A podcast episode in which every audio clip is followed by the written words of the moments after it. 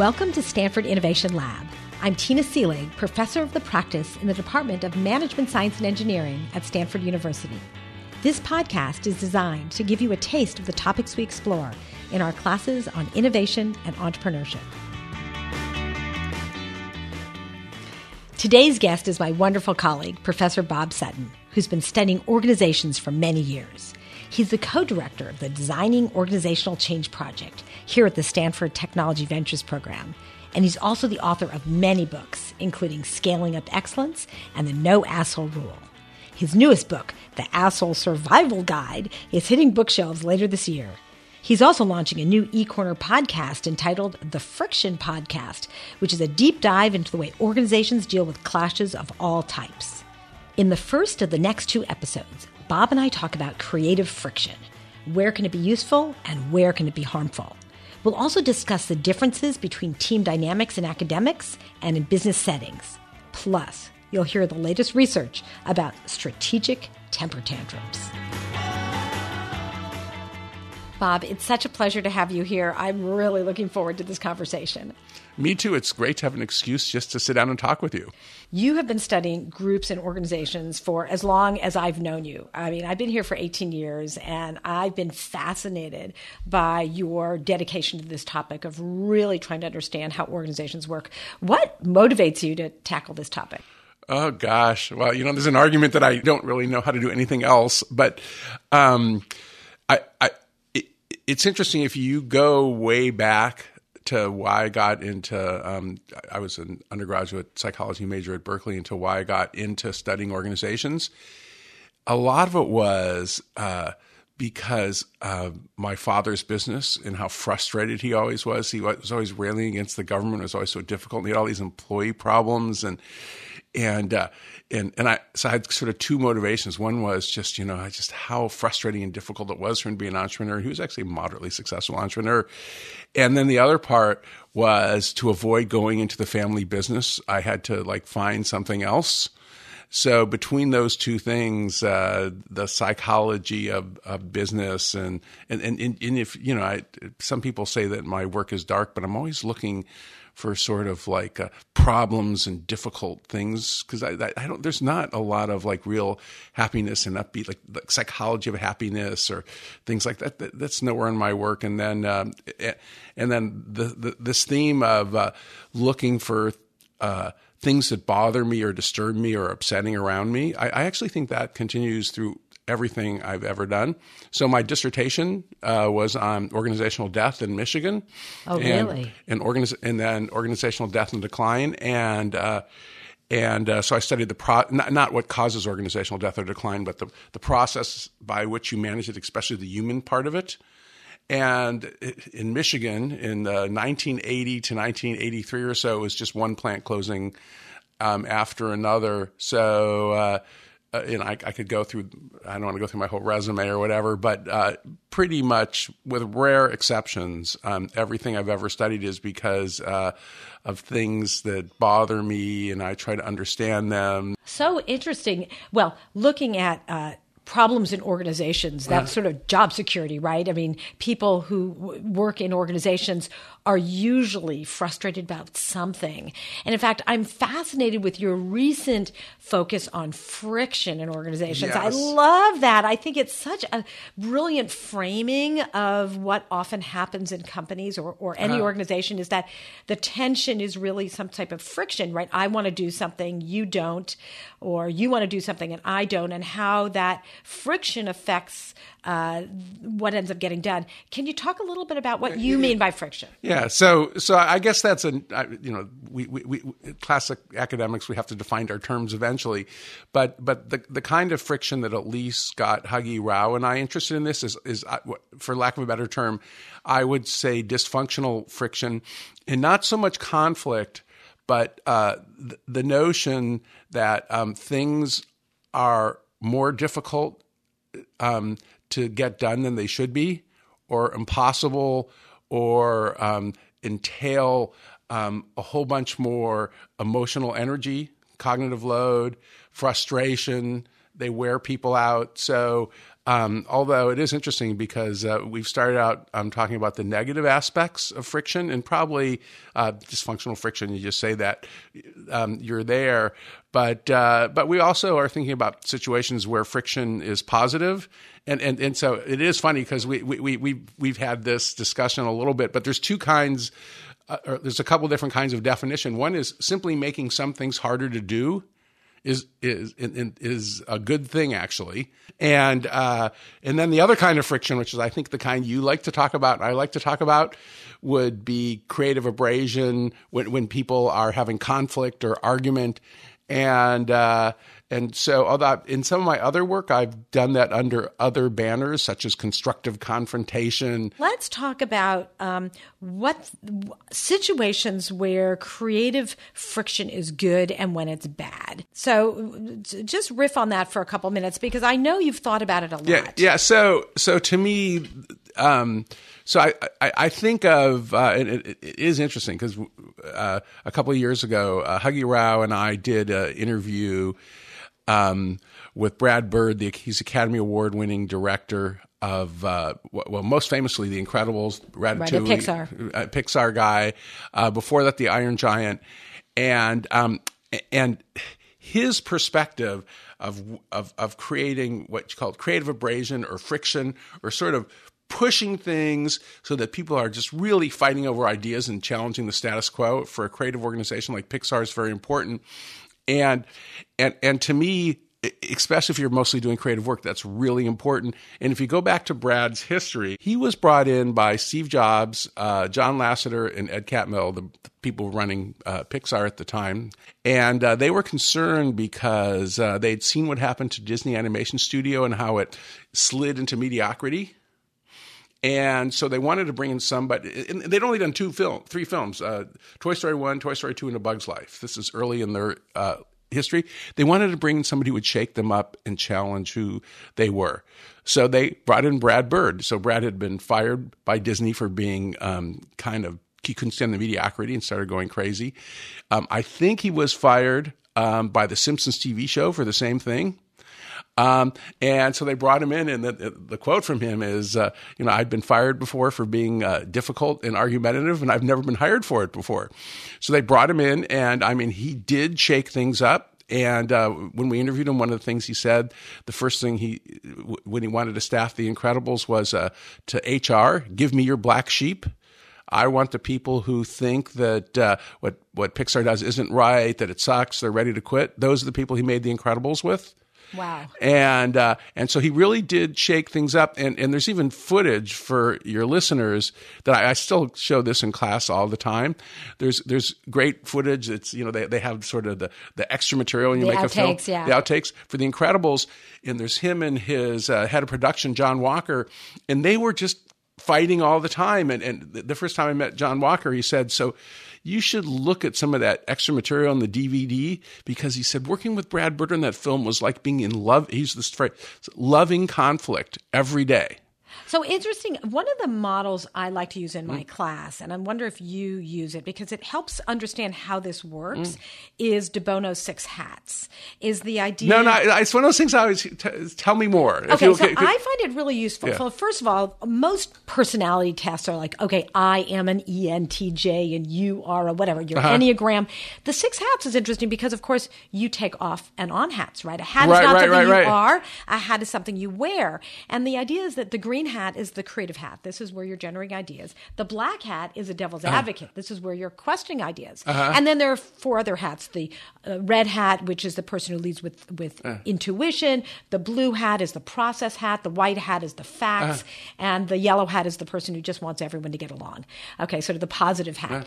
And um, I love this because it allows you to say, okay, now's the time we need to put on the green hat where we're going to generate ideas and build on ideas and, and look at all the possibilities. But there is a time when you put on the black hat where you can right, have conflict. Right. And the idea is it, it's not that you want all of them at all at the same time. That's when you end up getting the kind of friction that might be problematic. But if you can essentially separate out the different process. Yeah. And, and, and, and in that process, I mean, the, the general rule to the extent possible is to try to, to separate uh, the, the, personality and, and all the angst from the, the actual evaluation of the problem or situation, and uh, that's a difficult thing to do. Some companies, and uh, uh, you know, where we've heard about this recently, um, uh, uh, at eBay, and this goes back to Disney too, they would have a tradition that when they were going to make a major decision, they would uh, take two senior executives. One was assigned to argue pro, the other one um, con, sort of like a moot court competition almost.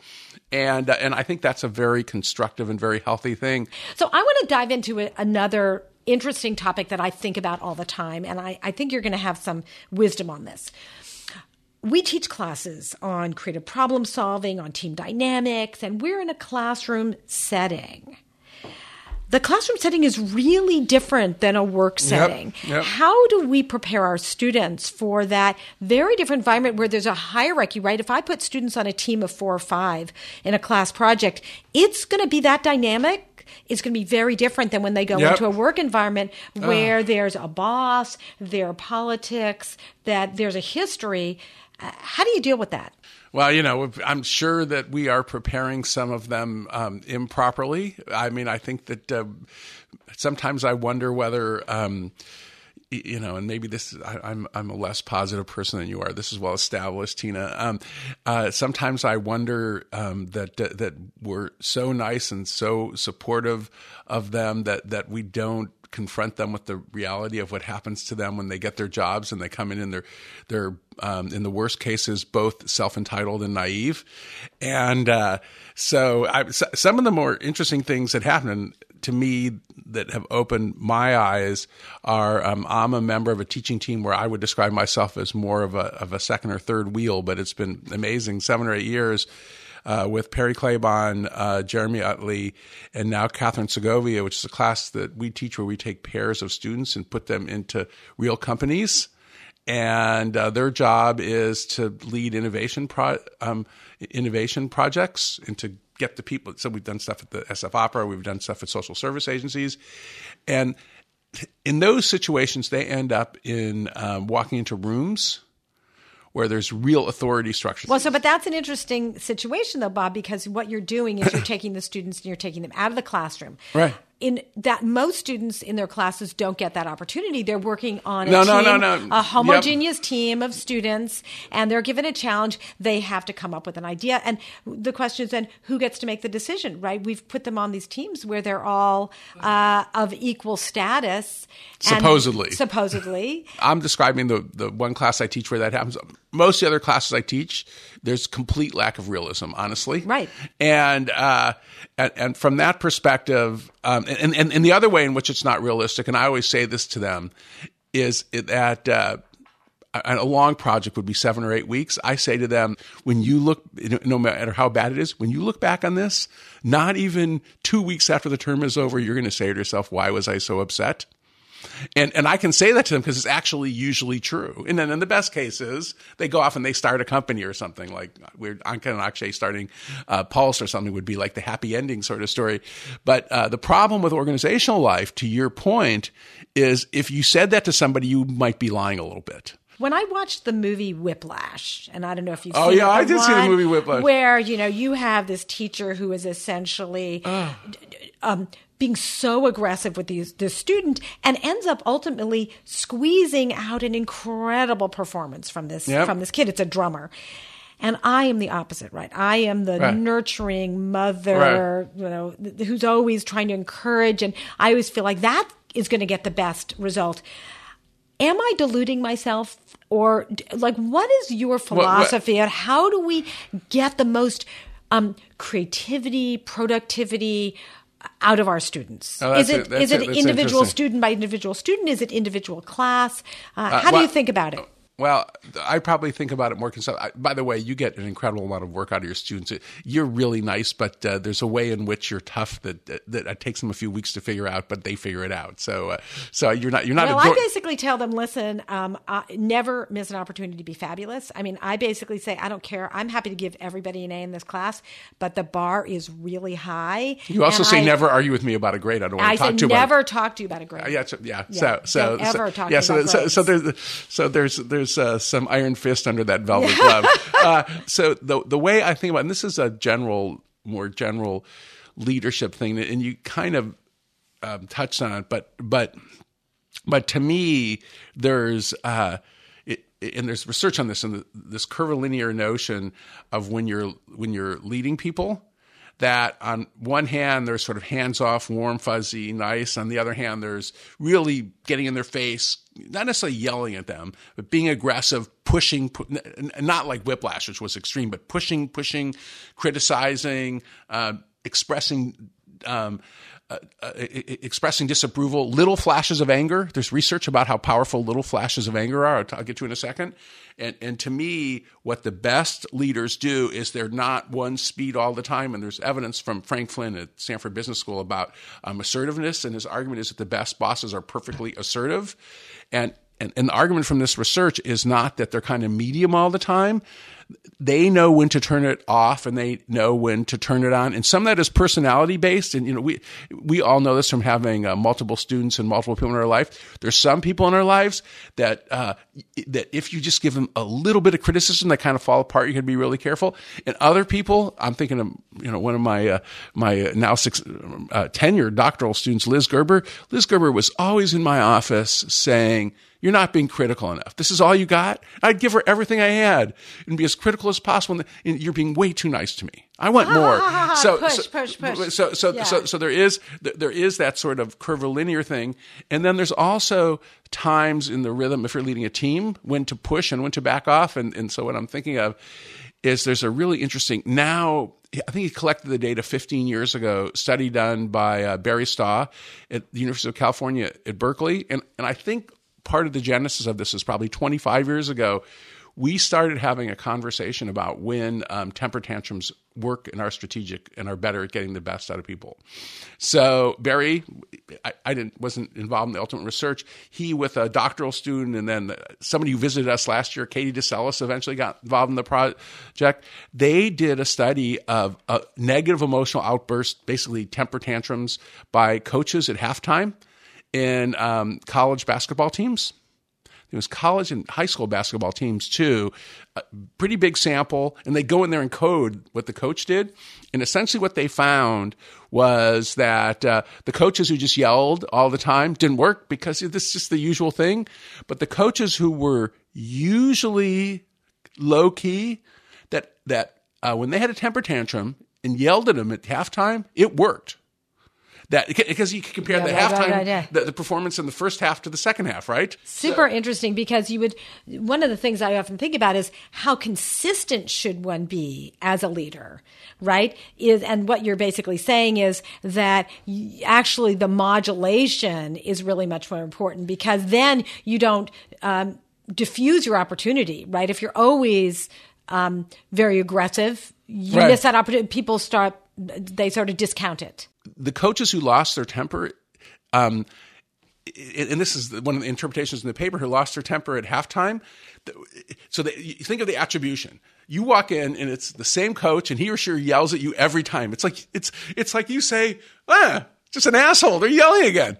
Okay, so you had like nine games in a row. The person's always nice and civilized. They start yelling at you, and you say, oh, maybe it is us. So a lot of it has to do with with with the attribution that you make, um, and, and and and the accountability and responsibility. And I think that one of the things that's really an opportunity when you're a young person right. in a workforce, you get to see how those people who are in more junior positions are being treated. Because when you at some future time right, right, are in yep. a, a, leadership position, and I was talking to a student actually just this morning who was telling me about how disappointed she is and how she's being yeah. treated in her job. And I said, pay attention to this because when you're in a position where you're running an organization, you should remember that this is something you didn't like. Oh, Oh God! Uh, so there's what's what's his name? There's, uh, there's, a famous book called Up the Organization. I, I, can't believe I can't remember the name. It was by, written by the CEO of A, of Avis, and he had worked um, earlier at American Express. And it, he has of a line in the in in, in this book. Um, uh, Townsend, Robert Townsend, that's his name. He has this line in this book that uh, when when he was a leader and he would try to figure out what to do, he would just think about exactly what a boss he would he had at American Express would do, and he'd do the exact opposite. He said was always the yeah, right, exactly. like, so it's a great learning opportunity. It's always a pleasure talking to Bob. Tune in next week for the second part of our discussion. And don't forget about our Innovation Challenge. For details, please go to the episode on April 19th, and submissions are due this Friday, May 5th.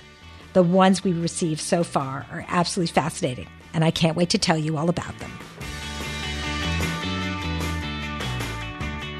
This podcast is brought to you by Stanford eCorner and the Stanford Technology Ventures Program, the Entrepreneurship Center at Stanford School of Engineering. Stanford Innovation Lab is produced and edited by Eli Shell. Our digital solutions manager is Sarah Kahn, with software development by Davor Senkovic. Our designer is Daniel Stussy, and communications and marketing are led by Mike Pena and Monica Yort.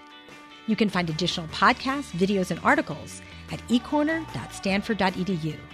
And we'd love to hear your thoughts on both this podcast and our ETL series. So please follow us on Twitter and eCorner. And if you're a fan of the series, please leave a review on iTunes. Finally, remember entrepreneurs do much more than imaginable with much less than seems possible.